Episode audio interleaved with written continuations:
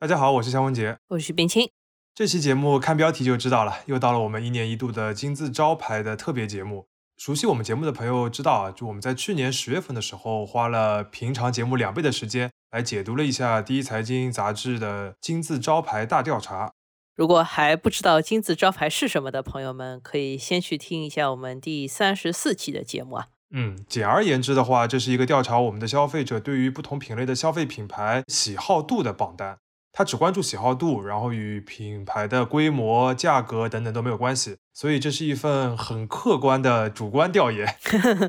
客观的话是他纯靠真实的问卷出结果，也不能花钱买排名。主观是因为他就是纯看消费者自己的想法，对吧？是一个想法的趋势。顺便也做个广告，我们这期节目是十月二十七日上线的。那在十月二十八和二十九日，第一财经主办的年度线下活动“未来商业秀”也会开始。呃，金字招牌是其中非常重要的一部分。有兴趣朋友可以来现场参加，或者是在现场看直播都可以。广告就到此为止，我们节目就进入正题啊。去年我们从一共五十八个消费品类里边选了四个我们感兴趣的来深度分析了一下。今年总共有五十九个品类，我们从其中还是选了四个来聊一聊，它们分别是大众类的汽车、碳酸饮料、运动服饰和香薰香氛。那我们话不多说，开始吧。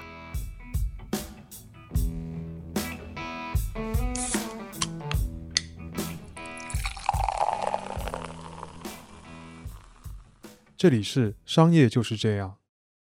那第一个品类就是大众类的汽车。我们十几年的这个金字招牌评选，其实汽车这个东西的门类有过蛮多次变化。最早就是分豪华汽车和大众类汽车，也就是所谓的非豪华汽车。之后呢，因为多了这个新能源，所以我们增加了新能源这个品类。在新能源里边还分了豪华和非豪华。现在我们又回到了最初的一个分类，就是只分两大类：豪华的和大众类的。因为几乎所有的品牌都在做新能源了，这已经是主流了，不需要专门分出来当一个新生事物来看待了。嗯，又回到最初的起点。呃，其实这个演变的过程本身也很体现汽车业这两年的跌宕起伏了。是的，那这个大众类的汽车榜单里面呢，其实它靠前的排名一直是比较稳定的，排名前五位的一直是大家熟悉的那些老牌的合资企业，比如像大众啊、丰田啊、本田啊、通用下面的别克啊等等的。但是今年我们发现了一个最大的变化，就是首次有一个中国的品牌排到了第一名。就是比亚迪啊，也是一个毫无悬念的结果嘛。是的，是的，我就记得那时候我们负责整个金字招牌项目的同事许诗雨来问我说：“结果出来了，你猜猜看，汽车里面谁排第一？”我第一反应就是比亚迪，因为二零二二年，尤其是下半年，比亚迪的市场表现确实是太火爆了。就跟他自己相比的话，它的销量比去年翻了一倍都不止。然后和竞争对手相比的话，它超过了特斯拉，成为了上半年这个全球销量最高的新能源车品牌。嗯，当然，这个销量里面应该是又有纯电动又有插电混动的吧，所以说比亚迪跟特斯拉相比还是占了一些便宜的。对的，因为特斯拉只有纯电啊，但比亚迪确实卖得非常好。就你周末去它的 4S 店的话，销售有可能都没空跟你去介绍车型，因为有太多的客户等着签合同，就你能体验到那种火爆的感觉。而且除了新车市场啊，就是在股票市场上面，比亚迪也因为它业绩大涨，所以说市值也大增。一度是达到过全球第三的这个市值，仅次于特斯拉和丰田。所以，我们这一趴主要就是来聊一聊比亚迪为什么卖的这么好嘛？差不多。然后我们大概总结了三个原因。首先，第一个要聊的就是市场背景。整个新能源市场的销售啊，其实都起来了。然后，比亚迪是当中表现比较好的一个。根据今年上半年的数据啊，中国每卖出五辆新车，其中就有一辆是纯电动的，或者是插电混动的，就是要用那个充电桩充电的。也就是说，新能源车的市场渗透率已经超过百分之二十了。有一个很有名的理论叫创新扩散理论，是说如果一个新的产品，如果它的市场渗透率超过了百分之十，那接下来就开始快速普及了。那现在都百分之二十了，那其实离百分之三十、百分之五十就非常近了，而且是一个很确定的趋势了。是的，那这个百分之二十这么大的规模背后呢，有一个非常重要的点值得一说。就是现在啊，新能源车消费的主要的推动力不再是政策和补贴了，而是消费者个体的这个选择。我们看到一个八月和九月的数据啊，就是三分之二的纯电动车的销量是来自那些没有限牌政策的城市，因为你知道限牌政策的话，一般都是会鼓励新能源车的嘛，像上海。甚至我在身边看到过一些极端的案例，就是在上海有朋友的新能源车上面是挂着蓝牌的。有，也就是说他原来是一个开油车人，然后直接置换了一辆电车，把油车的牌子装到了电车上。是的，那这个其实就很说明问题了，就是消费者是单纯的觉得这个电车比较好，然后我想要买它而买，不是因为一些政策的原因了。那么在这种趋势的下面呢，其实不单单是比亚迪，很多的新能源车品牌都卖得非常好。这个就是我们所谓的市场趋势的第一点。那第二点呢，就是本土品牌在这个过程当中获得的红利有可能更大，因为他们借着新能源这个浪潮啊，提升了自己的品牌溢价或者说品牌的这个定位。嗯，也就是说可以卖的比原来更贵。对，就直白来说就是这样。这一点其实非常重要，因为大家熟悉的话就知道，本土的汽车品牌有一个说了十多年的目标，叫做品牌向上，就是尽量把这个车做的性能好一点，配置高一些，能够卖的贵一点。因为在汽车店里面，如果你越贵的车，它的利润率一般就越高。但是过去啊，就本土的车型是很少能够卖到二十万元以上的，消费者心理上面有个天花板，就是觉得到了这个价格，你就得买合资品牌的或者进口车了，你买本土的品牌就不值得。嗯，相当于电动车是把这个二十万的天花板给打破了。对的，就我们现在来看的话，电动车没有了发动机、变速箱这两个最大的技术门槛，然后消费者的这个心态它也更开放了。就不会完全的继承在燃油车时代他们那个固定的那种品牌的定位，再加上啊，像蔚来啊、理想这些新公司，他们开始卖三四十万的车，那么就会有越来越多的消费者认为，我花一个高价买一个本土的电动车，并不会显得自己非常蠢。而比亚迪呢，其实也受益于这个过程，就它现在一款明星的车型就是比亚迪汉，它就是一个平均车价超过二十万元的一个中大型轿车。然后每个月的销量能有两三万辆，这其实是倒推五年的话，是一个很难想象的事情。嗯，其实这个价位过去一般来说选择就是买什么凯美瑞啊、雅阁或者帕萨特之类的。比亚迪之前好像也没有这么贵的车吧？对的，本土品牌的电动车突破了这个天花板之后，受到冲击最大的就是这些合资品牌，因为不单是二十万元以上的市场啊，就是在十五万元以下那些合资品牌也会在的市场里边，他们都会受到冲击。就是整体啊，消费者就觉得一些本土里边比较好的一些品牌，他们不差了，开出去也不丢人了，就不一定非得买合资的了。嗯，这算是一个比较明确的心智变化，这也是由整个电动车浪潮，然后包括几家头部创业公司带过来。没错，那上面两点的话，就是我们关于市场趋势这个部分的这个原因分析啊。呃，当然在这个趋势里边，比亚迪能够最领先，他自己肯定也是做了很多事情的啊。所谓个人的奋斗的环节了。对，个人奋斗当中呢，我们提两点。第一个呢，其实是设计。之前啊，比亚迪在电驱动方面的这个技术的积累，包括它本身的这个名声啊，已经蛮到位了，消费者也比较认可了。但是为什么还是觉得这个牌子卖不了高价，然后有可能有点 low 呢？很大的一个原因就是设计。过去比亚迪还有很多本土品牌在这个车的造型设计上面哈，真的是，嗯，我记得就是最早就是还是用手机打车刚兴起的时候。最常见那种能叫到滴滴的车就是那个比亚迪秦，嗯，那个尾灯啊，非常的熟悉啊，对的。所以那个时候设计真的是个很大的问题。那比亚迪自己也是知道这一点啊，所以他在二零一七年的时候有个很著名的动作，就是聘请了原本奥迪的设计总监过来，然后呢，这个整个公司就逐渐的改善了设计，尤其是这个车的外形。我们其实，在很古早的一期节目，就是第十期里面提到过这一点，就是车的颜值这个事情，对于中国消费者来说还是非常重要的。对，是很大的影响他们买车的决策的一点啊。那么比亚迪呢，除了聘大师以外啊，还有一点很重要，就是他给了这个大师以及这个整个设计团队足够的权责，就是他们整个把设计啊拔高到了和技术同样的地位，在他们的内部就叫做双轮驱动。你想想看，如果只是请了一个所谓的设计大师，但是在整车开发的流程当中，你像供应链啊、制造啊等等部门都还是能够对设计指手画脚，然后领导也能指手画脚，设计师没有足够的空间的话，那其实也是出不来好的一个车的。就是所谓酷炫的那种概念车，谁都会做嘛，关键就是落到量产车上面，它是不是还是那么好看？那就是这个点。那设计这个最大的短板补上之后呢，比亚迪整个品牌上升就有了很好的基础。第二个优势的基础呢，就是供应链。我们前面讲新能源的市场形势一片大好，但是其实这个行业也面临很大的困难，尤其是在供应链上面。一方面是锂电池的一个主要的原料，这碳酸锂的价格啊非常的暴涨；另一方面呢，就是这个芯片的供应不足，就是这个缺芯的问题啊一直还在。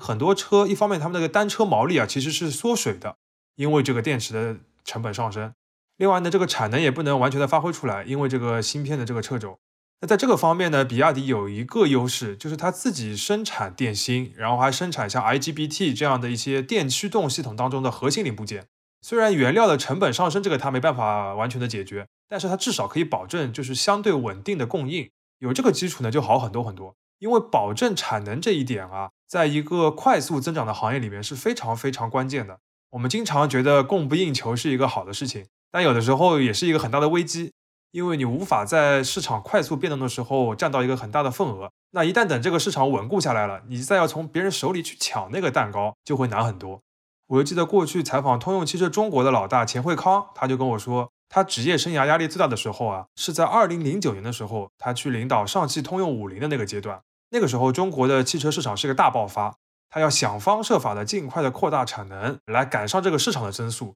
那这个事情呢，反而是比市场萧条的时候让他更苦恼。简单小结一下，我们这次金字招牌大众类汽车榜单第一名就是比亚迪，它的业绩呢，就是跟实际上的市场销量很吻合。比亚迪能登上榜首，简单分析下原因啊，市场背景呢，还是说电动车浪潮带动了整个本土品牌的定位升级？比亚迪自己呢是发挥了过去几年在供应链和设计上的优势，所以才能站上长头。没错。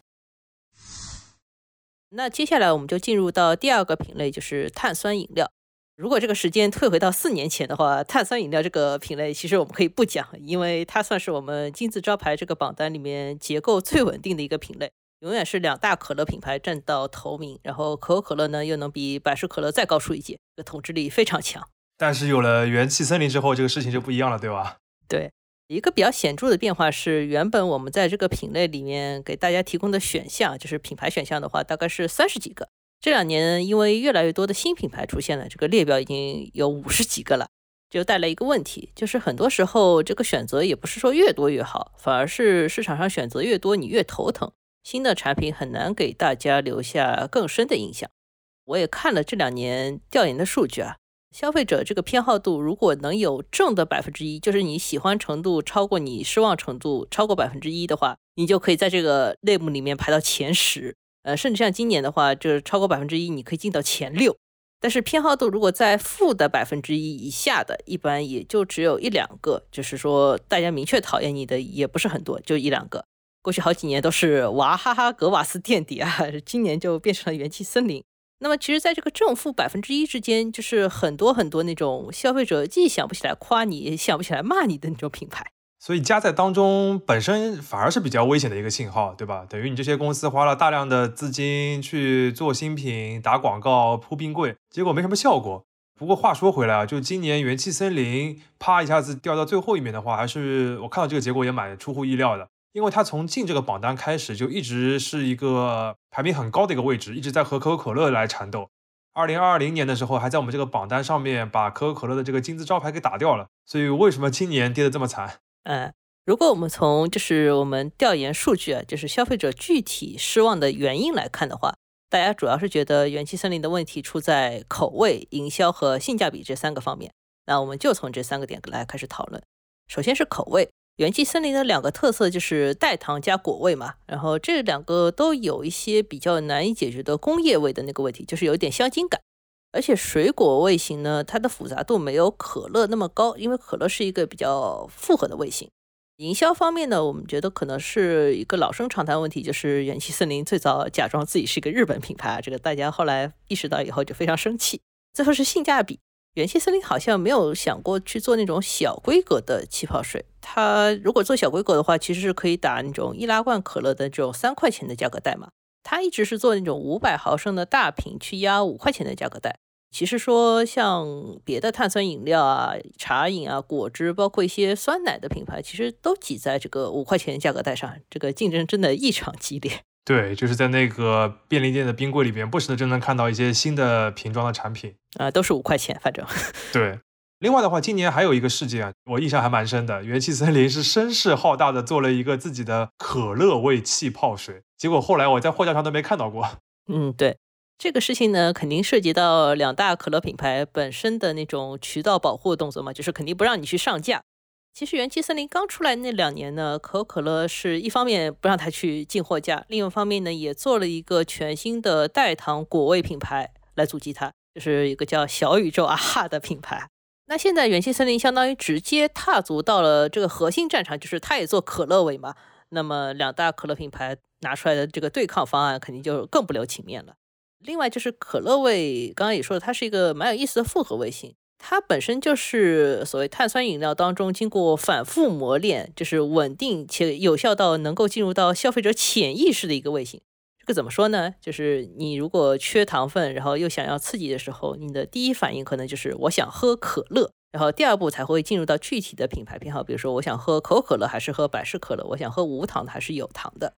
即使是代糖这种方案，因为口味上面可能没有传统的可乐配方那么好喝，但是两个公司的产品其实也在市场上投放了很多年，消费者都已经很熟悉了。我觉得元气森林做这个方向的基础判断是对的，就是做可乐这个事情基础判断是对的。但是呢，挑战难度非常大，而且你不解决渠道和性价比的问题的话，外界就始终觉得你这个就是一个碰瓷式营销，这个对品牌伤害是比较大的。嗯，理解了，就是说你在可乐们还没有搞过的战场，就那种之前的气泡水啊什么的，你还能打一打。但是你现在要直接在可乐这件事情本尊上面跟他们斗了，其实这个难度就一下子提升了很多。对，难度非常大。那刚才讲的话，其实都是元气森林这个部分啊。那除了这个以外的话，碳酸饮料这个榜单里边还有哪些你觉得是可以提一提的一些点吗？嗯，有几个。首先是无糖苏打水和天然气泡水，这其实是个很小的方向。过去我们在这个方向上面给的品牌选项就是巴黎水、屈臣氏和圣培露啊。今年其实也只是加了泰象和 WOS，这一共就五个品牌嘛，就只能占到整个列表的十分之一。但这个小的方向其实认可度蛮高的，这五个品牌当中有四个是排到了前十位，然后其中泰象，因为我们今年刚加进去嘛，然后它直接就排到第三名。这可能就跟茶饮市场前两年那种偏好迁移有点类似，就是大家开始从有糖茶转向无糖茶嘛。那么饮料也有可能是从有糖或者代糖的产品转向无糖的产品。现在就大家过去是说没有糖，但是要有味道，现在没有味道也可以了，是吧？对的，然后无糖产品的这个偏好度提升是一个方面，还有一个就是前几年碳酸饮料这个方向上面，就是中资品牌有些特点，就是老字号和地方品牌就翻新的案例非常多，比如像北冰洋、健力宝都是很典型的案例，还有像地域性比较强的盐中啊、正广和这两个是上海品牌，冰峰是西安品牌，然后像八王子、汉斯小木屋。反正基本上所有八零九零后小时候喝过那些牌子都被翻出来重做了一遍。嗯，我记得在二零一九年市场上开始讨论所谓新国货或者国货复兴的时候，这些都是典型的案例啊，就是这些老的汽水。而且他们这些品牌呢，引入了新的管理团队，然后做一些所谓更适合年轻人的包装和营销方案之后呢，确实有一波小规模的出圈。然后呢，他们也开始在探一些像电商啊，或者是过去不太走的一些传统渠道。那么现在三四年过去，他们效果怎么样？就是看看效果数字呢，确实有点意思。首先就是北冰洋确实是各方面都做得不错的，它在消费者心目中有了一个比较稳定的印象，就是它的排位一直是还可以，而且比较稳定的一个结果。但我觉得这个产品的性价比确实还有很大的提升空间，卖的太贵了。呃，其次是有一些地域品牌的讨论度确实上来了。我们今年这个表单的选项为什么这么多呢？就是因为有大概十个左右的地域品牌是放进来了。结果呢，他们的从数据上来看，高度集中在这个表单的中段，就是不是很高，也不是很低，大家基本上对它没什么印象的一个状态。可能就主要是当地的消费者看到了，说哦，那我来支持一下它，但是这个占比其实就不是很高。最后呢，就是整个产品的口味上不能太突破，比如说黑松沙士这个比较典型的一个案例啊，这已经是连着几年倒数比较快了。黑松沙士其实我个人觉得就是有可能你不太习惯啊，但是稍微习惯了之后，还是怎么说别有一番风味。呃，不过你说到这些老的这个国产的汽水的话，其实我一直好奇一件事情啊。就是你像北冰洋啊、健力宝啊、冰峰啊，其实给我的感觉，他们做的这个口味和传统的芬达或者美年达还是味觉上面比较类似的啊，都是橘子汽水。对，就是都是橘子汽水。但是你看芬达、美年达这几年在我们这个金字招牌的榜单上面一直是倒数的，就是完全没有像可乐那种老牌的一直占领领先地位那种感觉，反而是国产品牌好很多，这是为什么呢？嗯，就为什么我不太能解释啊？就我也很困惑。关于本土老品牌和外资汽水巨头这些恩恩怨怨，其实有很多历史资料和节目可以参考，这里我们就不展开了。我想顺着这个话题简单提两个点。首先，橙味这个点我可以稍微解释一下，就是因为汽水里面有碳酸嘛，碳酸这个要压这个比较偏酸的口感的话，其实是需要找一个比较自然的带甜的味型是比较匹配的。那么橘子本身就是一个酸甜味型的东西，而且橘子本身去提取芳香物质相对容易一点，也比较符合早年那种技术水平。所以说早年不管是国内还是国外，其实做橘子汽水是一个大的潮流趋势，自然而然的会走向这个结果。其次就是，如果大家去看这些本土老品牌的发展历史，他们早期其实都是依靠了，比如说进口的那种罐装生产线和一个基础的配方，然后在这个基础上再改嘛。如果没有这些技术基础来生产出相应的产品的话，你后面所谓品牌啊、商标这些话题都无从谈起了。这一点的话，其实就跟现在为什么有这么多创业公司来做饮料是有点一脉相承的概念。确实啊，比较多的创业公司的话，就是他们本身自己做品牌营销和渠道，然后具体的生产的话，就找那些大厂，然后批一条产线来做代工，再贴牌就可以了。这个是比较常见的。对。如果你去看这些创新的饮料产品，你会发现它基本上都有一个非常大的代工厂在这个瓶子标签上面写着。这个其实都是一些非常成熟的技术，包括说有些配方也是被反复验证过的。实际上市场上的创新是没那么多的，但是呢，表面上还是可以创造出非常多新的品牌和新的产品。不仅是碳酸饮料，包括茶饮和乳制品方向上也很明显开始有这个趋势了。这种繁荣呢，我们认为还是有些问题的，因为它还是浪费了消费者的一部分注意力，也浪费了有限的市场空间。同意。接下来我们就进入第三个品类，是运动服饰。这个品类的结果呢，也是变化巨大。首先是榜单前五名的部分，分别是迪卡侬、Lululemon、鸿星尔克、安踏和亚瑟士。其次是榜尾的部分，然后去年的话，因为众所周知的事件，耐克和阿迪达斯是垫底的。这次呢，耐克已经回升到第九名，然后阿迪是继续的垫底。感觉听到这几个排名，就能想到背后各种各样的影响因素，都不太用分析了。对，就很自然、很直接，是吧？嗯。所以运动服饰这一部分呢，我们先概述一下，就是今年影响整个市场的一些重要的背景。然后呢，我想稍微精讲一下这个第一名迪卡侬是怎么一步步登顶的。首先第一部分啊。我刚看了一下过去历届的这个运动服饰的排名，很感慨，就是和碳酸饮料有一点点类似。过去很稳定，这两年变化真大。过去这个榜单第一名要么耐克，要么阿迪，就是 就一年耐克，一年阿迪，两家轮替。在这个基础之上呢，会有一些细分的品类，然后借着诸如像运动时尚啊，或者说是跑步这样的风潮，会冲到前三名，直到二零二零年还都是这样的一个格局，是很稳定的。但是到了二零二零年的时候，因为这个新疆棉的事件。耐克和阿迪呢，就从我们这份榜单上面就掉下去了。然后另外一方面呢，就是你看到很多的本土品牌，原来是挤在当中的，现在就趁势上来，而且他们当中的很多往往会强调民族啊、国货这些概念。嗯，所以你要 Q 到李宁最近的翻车吗？这个事件的话，因为出在我们评选之后啊，所以我还是不想多展开。但是有一个基本的概念，我觉得还是比较明确的，就是运动服饰这个品类或者说这个产品啊，它本身并不是一个天然需要和国别非常挂钩的一个品类。比如说，我觉得大多数的消费者不一定知道阿迪是哪个国家的公司，是吧？啊，我知道是德国公司，或者说美国公司也可以。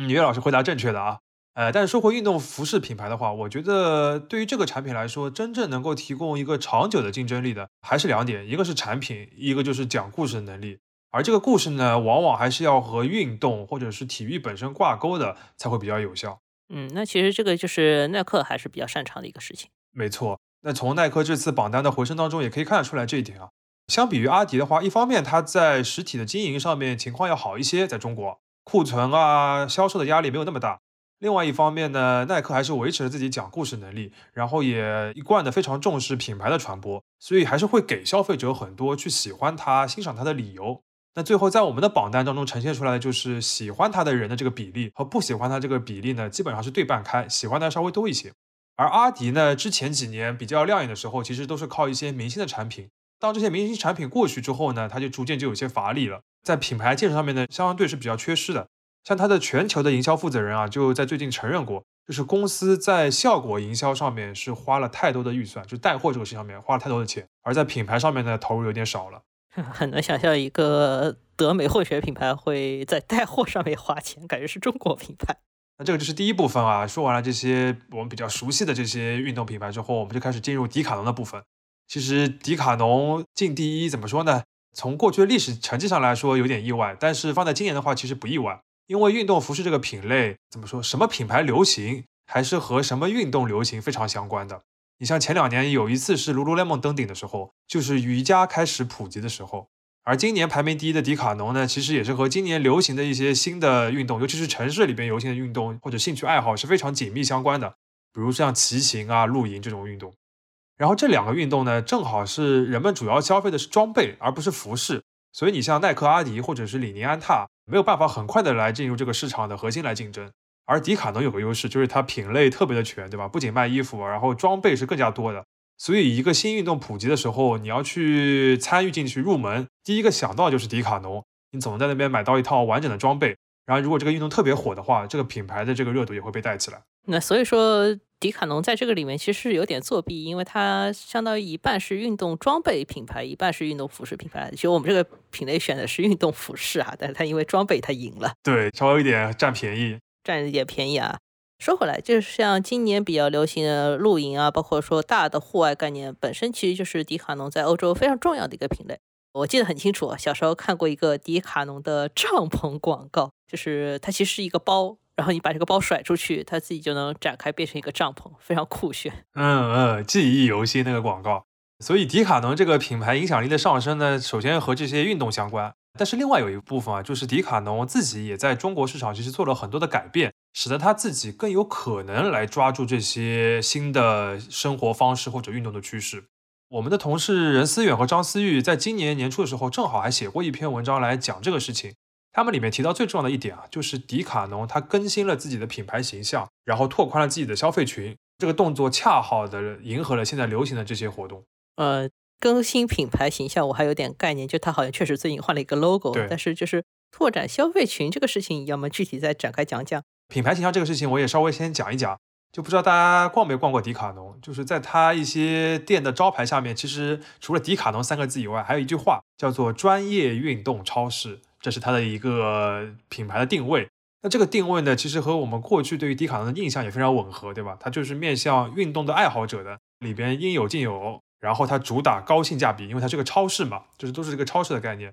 所以你走进去啊，能看到就是那种传统的仓储店的那种装修的风格，或者就是说没有什么装修的那种风格。但是现在迪卡侬就像岳老师说的，他开始注重自己的形象了，它的一些新装修的店铺啊，变得很像一个 fancy 的商场，然后有很多玻璃啊等等的，很亮堂。他也搞了新的 logo，然后与之相伴的呢，就是我们前面讲到的，就是它的这个目标消费者的这个定位也开始打开了。它不仅仅是服务运动爱好者了，还增加两个关键人群，叫做家庭用户和活力女性啊。家庭用户和活力女性，这感觉就马上都能 get 到了。就而且跟像露营啊、骑行这种新兴起来的运动是关系很紧密的。是啊，就这两个人群其实是目前城市人群当中运动里边消费很主要的一个人群，就是会在运动上面会真正花钱的。你这个家庭亲子啊，就不用说了。这两年已经有很多自媒体把迪卡侬形容为一个小朋友和家长们的乐园了，是吧？嗯，这其实也是迪卡侬的有意为之。比如说，他会和一些专业的这个呃运动的机构，比如说我们在那个稿件里边写到一个滑雪的一个培训机构叫迪乐，就迪卡侬的迪俱乐部的乐。然后呢，迪卡侬会让这个机构在这里免费的给小朋友们上课。上了之后呢，你感兴趣就去报名这个机构的滑雪课程。那等于是把这个商场或者这个超市作为一个体育活动机构的，就是活动的主办地，然后也变成一个很好的引流场所。那么顺便可以卖一点迪卡侬的装备呀。对，就这种门店里面的体验式营销，其实这两年我们已经看到非常多的案例了，很成熟了。然后迪卡侬做的相对比较好的一点呢，就是它在中国的各大门店有很大的自主的决策权，就是你现在摆什么样的货品，然后主打什么样的活动，店长是可以灵活安排的。这个事情还是蛮重要的，因为运动这个事情啊，在中国不同的城市、不同的季节，甚至不同的社区，他们流行的这个运动都会差别特别的大，所以你一定要去适应本地的这个客群。我们的同事任思远在采访迪卡侬在北京长营店的时候，他就提到说，这个店他发觉他自己周边的这个社区是什么呢？就既有保障房的小区，然后也有高价的商品房的小区，关键是附近有十几座的小学和幼儿园。所以店长有段时间就把儿童的蹦床啊、呼啦圈啊摆在他这个中心的过道里边，在下午四点的时候，这边就开始人声鼎沸了。他等于是把迪卡侬变成了一个社区里的重要的公共空间，但我能想象到这个空间应该蛮吵的。嗯，是的。那这种比较自由的决策权，在叠加上正好有一些现在流行的运动项目和它自己的产品优势比较结合，加在一起之后，迪卡侬就能够比较快速的抓住当下的流行趋势，最后的结果也能体现在我们这个榜单上面。夸完了迪卡侬啊，最后讲一个我们今年新增的细分品类，叫香薰香氛。因为是新增的，所以说没有办法拿往年的数据横着比了。但是要说起来的话，这个品类本身并不新，尤其是在欧洲市场，这其实是个传统的东西。这次榜单的前五名分别是祖马龙、蒂普提克、香奈儿、梅森马吉拉和宝格丽，全部都是欧洲品牌，怎么回事？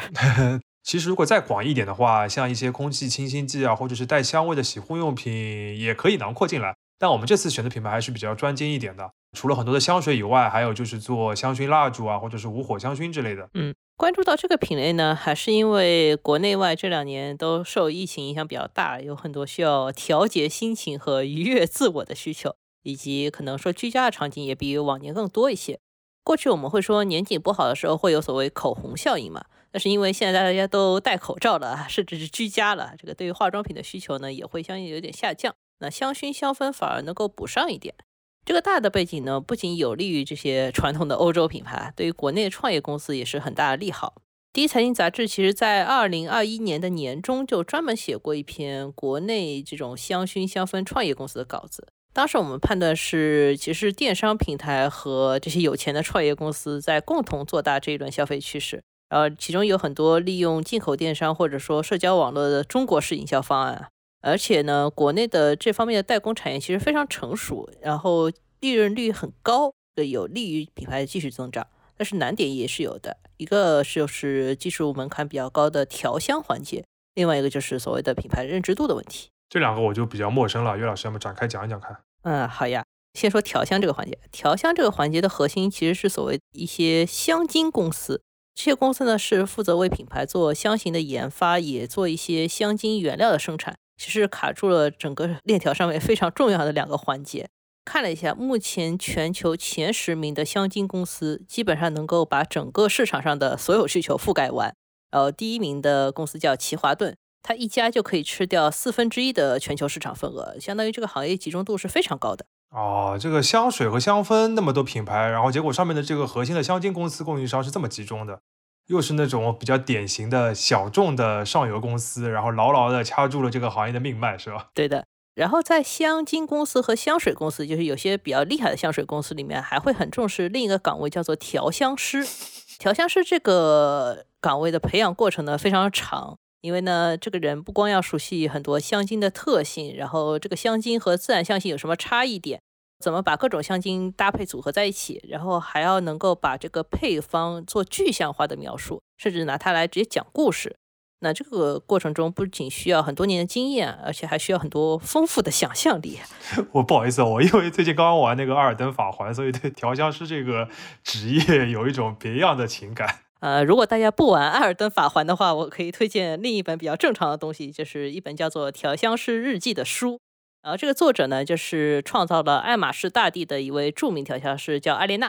艾莲娜在这个书里面写到了她的，她就是个日记嘛。她写到自己的日常，其实不光是试各种香精，然后去找那种供应商，其实还包括他去研究什么蔬菜水果啊，然后在欧洲各地旅游啊，然后平时读读文学作品啊，跟人聊聊天什么的，这些其实对他创作都是有帮助的。总之是一个很有意思的职业啊。嗯，有点像音乐采风一样的感觉。嗯，有一点。说回来，那像祖马龙或者香奈儿这种顶级的品牌呢，它可以跟大的这种香精公司做长期的合作，甚至培养自己的调香师。他们的上新节奏可能不会特别快，但是呢，出的产品也不太会出错。那么创业公司呢，就是要以快打慢，然后在短时间内做出差异化，甚至说在大家心目中植下比较好的印象，这就比较困难了。而香薰香氛的产品呢，还有一个比较明确的问题，就是消费者大多希望先试一试，然后再做下一步的购买决策。比如说，现在淘宝上面其实有很典型的一个案例，就是把大瓶的香水做分装售卖，这个是比较中国特色一个情况嘛。这方面的话，其实传统品牌的基础也比较好一些。嗯，等于是你去买就是香水或者香氛这个东西，你必须要依靠线下的渠道。你像过去百货商店的专柜啊，或者免税店啊，或者现在一些品牌独立店啊，基本上还是这几个同名的外资品牌比较多一些。他们在这个事情上做的经验确实比较长久一点。那这个其实也涉及到一些资本的助力啊，比如说祖马龙，虽然它好像是一个比较明确的独立品牌，但实际上很早就被卖给雅诗兰黛了。对对。像梅森马吉拉前段时间在上海开了一个很大的店，然后里面除了它标志性的衣服啊，还卖了咖啡和香水。但实际上它这条香水线呢，很早就由欧莱雅集团做代理了。这个呢，就是进入到所谓大公司对于小众概念的营销。像一些真正意义上的小众品牌呢，只有说它的特点足够鲜明、足够出圈，才有可能拿到一些钱，然后抓住新的市场机会。比如说最近在上海要开首店的丽拉博啊，还有那个伊索普啊，都是这样的。嗯，说到这些新品牌的话，其实国内也有蛮多嘛，像关夏、文献啊这种国内的这个香薰香氛类的创业公司，他们开一些线下店的时候，动作也蛮受到关注的嘛。当然也比较受到资本的关注，是吧？嗯。这个一个是我们前面提到的，像香薰香氛产品，普遍都需要有一个线下空间来做试用啊，或者一些讲解。然后，因为这些新品牌它的香型和产品都很多，那就更需要这些线下空间了。另一方面呢，这些创业的公司普遍会在品牌和文化的部分特别强调，就因为产品还不一定做得很好，那就是多讲讲故事。比如说，关夏会谈很多东方美学这个概念。那么，除了在产品本身的这个文案上面做足功夫，那线下空间其实也可以更好的、更游刃有余的把这些内容给展示出来。但是，开好这种线下店的前提呢，就是你还是要离自己的消费者足够近才行。那目前中国的香薰香氛类的产品需求，可能还是高度集中在一线城市，尤其是以前可能经常往国外跑的那些地方。那尽快打开影响力呢？你这些新的品牌又要去挑那种一线城市的最核心商圈或者最好的商场。比如说北京的三里屯啊，上海的武康路商圈啊，或者说深圳的万象天地，等于是我们从线下开店这个点能够看得出一些新的香薰和香氛的品牌，其实他们要去挤进这个市场，或者说占据一席之地的话，选空间生存的空间还是比较小的。然后你这个起步的成本也很高，整个做事情的话，这个容错率会低一点嘛，显然也不会有像传统品牌那么自如。嗯，没错没错。其实可以看到，这一代的国内的创业公司的话，已经比更早一些创业，像气味图书馆这种品牌特色实在不够鲜明的品牌进步了很多。然后他们跟头部的外资品牌差距也在变小。我们之前采访过几家公司呢，其实普遍愿意在原料啊，或者说门店这种需要下大投入本钱的地方呢，就是花很多钱，然后做事情呢也更周全。但是从祖马龙和梅森马吉拉的这个案例可以看出来，在化妆个护这个大的方向上面，大的集团对于小众品牌的关注度始终是很高的。那像这两年在国际市场上有一个西班牙的跨国美妆集团，它的名字实在我不知道怎么读啊，但是它其实买了三个小众香水品牌，分别是潘海利根、阿蒂仙之香以及白瑞德，都是很有名的小众沙龙香。那像文献的最新一轮融资里面，其实也有欧莱雅中国下面的一个投资公司的钱。那除了股权收购以外，大集团其实对于中国市场这些独特的运营玩法也已经很熟悉了，包括像开天猫店啊、开线下店、找 KOL 铺小红书笔记这些，他们都很熟练了。所以，其实岳老师在暗示我们接下来几年可以多跟踪一下这几个创业公司接下来的一些变化，或者跟大公司一些互动的情况，看他们会在中国市场有没有一些新的动作，是吧？没错，因为还是很新的品类，很小的市场，我们其实可以等这个市场再变大一点，再给出一些新的判断，会比较好。好，那我们这一期的这个四个品类的话，其实已经讲完了。那最后呢，我们想稍微花一点时间来聊一聊我们今年调研所面临的一个大背景，就是大家花钱的热情好像退潮了。不论是消费意愿的下降，还是这个存钱意愿的上升啊，这个都不是我们自己的一个判断了，而是中国人民银行在今年年中的一个阶段性总结里边，他们就有这样一个官方的说法。啊，就拿官方说法来说是的嘛。呃，虽然说只要生活在继续，我们就没有办法停止消费，也不会停止表达我们自己的消费主张，但很可能就是整个行业都习惯了很多年的增长趋势，然后这个增长趋势会被未来的很多不确定因素所打断。这个过程中也会伴随着一些消费习惯的改变，比如说我们今年就从总体的消费者调研里面看到，大家会更注重折扣或者性价比，也更容易对那种渠道力很强的品牌产生信任和好感等等。我们今天节目里面提到的不少品牌的话，其实都符合这几个点，比如迪卡侬是吗？啊，对。那由盛转衰呢，有可能是我们今后几年在消费市场要面临的一个主旋律。那这个主旋律其实也并不是那么罕见啊。如果你把视野放到整个更大的一个周期里面来看的话，在这个大环境变化的时候，其实往往也是品牌更能够与消费者来建立深厚的情感联系，然后基于文化或者思潮来重新确立品牌统治力的一个时期。我们金字招牌这个市场调研呢，已经做了十四年了。纵观过去十四年的调研结果，可以发现，那些长期占据榜首的品牌，其实都有所谓找准时代脉搏的能力，并且他们都很尊重商业的本质。消费的潮流可能一直在变。但是能够不断激发潮流的，还是深远而宽广的市场之海本身。商业就是这样。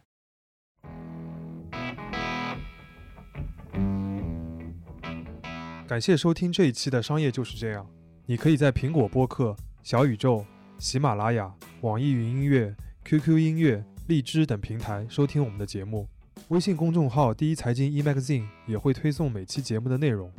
如果喜欢我们，欢迎你在苹果播客给我们五星好评，并期待你在各个平台与我们交流。尤其欢迎分享你感兴趣的话题。下期见。